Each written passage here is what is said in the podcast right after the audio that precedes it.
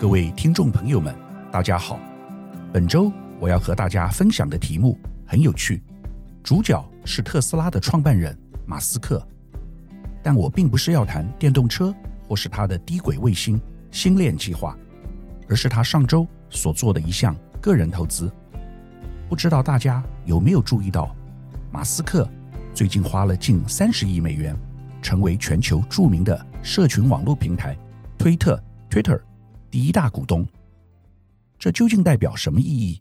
是不是像前一阵子马斯克开玩笑所说的，他想辞掉特斯拉执行长的工作，做一个专职网红呢？假如中国人最常用的通讯软体是微信，那美国人最喜欢的通讯软体之一，绝对少不了推特。我们台湾人一般很少用推特，它的特色。就是专门让人发表短信息，最多只有一百四十个字。那推特为什么会大红特红呢？因为这样的字数限制反而能促进人们有效的沟通。在今天这个资讯爆炸的时代，每个人都很忙碌，因此推特短、平、快的功能非常讨喜。一般来说，政治人物或影视明星特别喜欢发推特。知名的代表人物是美国前总统川普，另外一个就是马斯克，因为短短几个字就可以传递个人理念，好比报纸头条新闻一样，记者很喜欢引用，写出很醒目的标题。比如说，美国前总统川普发推特表示，假如他还在位，普丁绝对不敢这么大胆侵略乌克兰，拜登总统太软弱了。当然，这只是举例。事实上，川普并没有发这则推特，这是一个假新闻。因为川普的推特账号去年已经被禁用了。川普在去年初美国总统大选时期，煽动共和党选民进攻美国国会大厦，造成美国政治史上最大污点。那时使用的工具就是推特。这也和马斯克这次成为推特大股东有关。因为他和川普一样，都是推特的重度使用者，而且经常大放厥词，有时还会造成问题，比如说导致特斯拉或比特币股票大幅波动，使得美国金融和证券主管机关都把马斯克视为头痛人物。马斯克这次所做的事情，诚如国外媒体所描述，喜欢他，干脆买下他。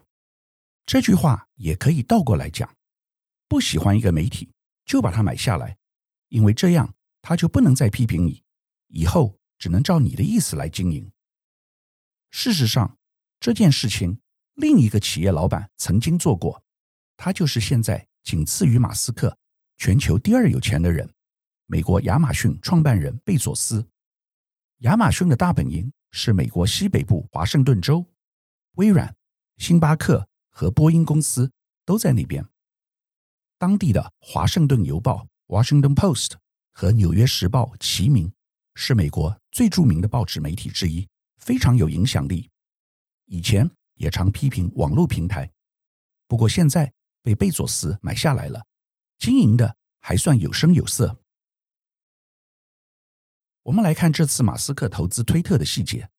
根据他提交给美国证券交易委员会的文件显示，自从今年一月三十一日以来，他不断买进推特的股票，直到四月一日，总计花费二十六点四亿美元。马斯克目前拥有大约七千三百万股推特股票，持股百分之九点二。根据上周二收盘价计算，股票价值三十七点三亿美元。为什么数字差这么多？因为消息公布后，推特股票当天盘中。暴涨百分之二十七，是该公司自从二零一三年上市以来盘中最高的涨幅。由此可见，马斯克的威力。另外一个具有这种影响力的人，大概只有股神巴菲特而已。各位不要以为百分之九点二的持股看起来好像很小，事实上可是比推特创始人多尔西 （Jack Dorsey） 持有的百分之二点三的股权。还多了四倍，也比公司目前最大的共同基金持有者持有的百分之八的股权要更多，所以马斯克成为了第一大股东。市场因此传言，马斯克可能会介入推特公司的经营，甚至取得经营权。接下来，我要和大家分析马斯克为何要投资推特。关键就是在于言论自由，媒体是传播意见的平台与管道，具有高度影响力，在网络时代特别是如此。所以，具有庞大财富的集团通常都会希望拥有媒体，才能发挥影响力。这并不是说马斯克想竞选总统，而是他要防止对他不利的言论，避免影响特斯拉或其他事业的策略及未来发展。其实不只是美国，台湾也很类似。过去两年有两个立场比较倾向统派的媒体——旺报和中天电视台，被国家通讯传播委员会 （NCC） 关掉。媒体本身不容易赚钱，甚至是一个烧钱的行业，但是它具有庞大的影响力，让所有企业财团都希望能拥有。那马斯克是在担心什么呢？因为美国。现在民主党和共和党斗得非常厉害，和台湾的蓝绿恶斗一样，而且逐渐有民粹主义的倾向。典型人物就是川普。川普把中国定位成美国长期的头号战略敌人，成功挑起美国民众的仇中意识，把经济不好的主要原因都归咎于中国，让那些在美国中部铁锈带中下阶层的白人特别有感。这也是他当选的原因。由于拜登总统做得并不好，上任以来受到新冠疫情、通货膨胀及俄乌战争三重打击，选情岌岌可危。专家们认为，今年年底美国参众两院改选，民主党有可能都会输掉。更要命的是，川普在二零二四年很可能卷土重来，有机会。再度当选美国总统。事实上，目前川普的民调已经超越拜登总统。假如明天是美国总统大选，川普将以两个百分点获胜。那这和马斯克又有什么关系呢？因为特斯拉在中国的投资很大，不仅有工厂在那边，而且也是全球最重要的市场。川普对中国的立场比拜登更强硬，川普所采用的是零和战略，意思是不是你死就是我活。但拜登的做法稍微不同，他的做法叫做竞合，既竞争又合作。比如说，在经济上和科技上和中国竞争，但有些地方如对抗全球暖化、气候变迁，则要和中国紧密携手合作。川普不是这么看。他一切以美国优先，经济至上。当初退出巴黎气候协定就是他的主张。马斯克最大的担忧就是中美之间的矛盾和冲突，未来可能会进一步加剧，进而影响特斯拉的利益。根据《华尔街日报》报道，近日已有部分美国国会议员对于马斯克和中国之间缺乏明确的界限感到忧心。特斯拉在上海有一座超级工厂，目前是其在全世界最重要的工厂。而中国有全世界最大的电动车市场，特斯拉也是在当地市场中第一名的品牌，再在都说明中国对特斯拉的重要性。去年市场曾传出马斯克有意在北京或上海扩大投资，建造中国第二座超级工厂。另外，特斯拉也计划进一步的推动中国本土化策略，新建设计和工程中心，希望能够配合中国市场及消费者需求，打造出专属于当地的车款。在这种情况下，我们不难理解为何马斯克要入股推特，因为他知道媒体的影响力，特别是网络社群媒体，有太多假新闻可以操纵舆论走向。因此，他为了保护自己利益，必须先发制人。除了中国因素之外，马斯克也想让推特现有的功能变得更好。现有的推特不能修改内容，一旦发出去，如果后悔，只能删掉。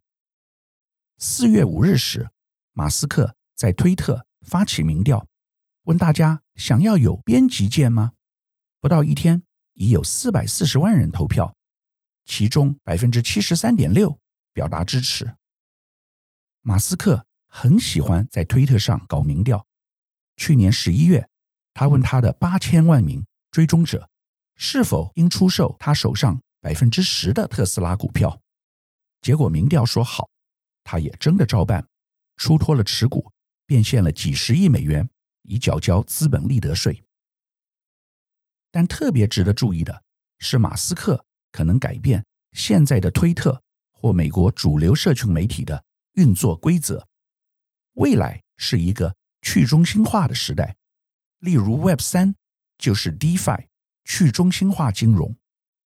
现在我们仍处在 Web 二点零的时代，网络平台有主导的力量，比如脸书和推特。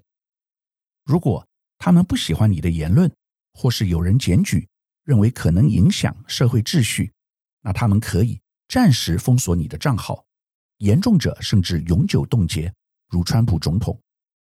换言之，平台的拥有者是在扮演神及仲裁者的角色。问题是，他们有权利这样做吗？谁可以来决定言论的方向？消费者是否应该有言论的自由呢？现在现实世界，政府扮演把关的角色，封杀他们认为不妥的言论，控制舆论的走向。这就是马斯克未来所想要推动的改革。他希望不要再由一个不透明的操控者在背后决定什么内容是合法的，什么内容是犯规的。马斯克认为，应该要把演算法及游戏规则的设计权交还到最终用户手中。换言之，有的人可能说：“我就是喜欢毒的言论，我要接收所有独派的信息，不管它有多极端。”另外，有些人可能会说：“我支持统的主张，政府或脸书不应该禁掉这方面的信息。”剩下来的人可能说：“我是中立的，什么样的信息我都想看。”马斯克想要推动的改革。真的是很创新的想法，就让我们拭目以待，看马斯克接下来会出什么招。接着，我要和大家谈一下美国前总统川普，他和马斯克一样，喜欢在推特上发表自己的看法。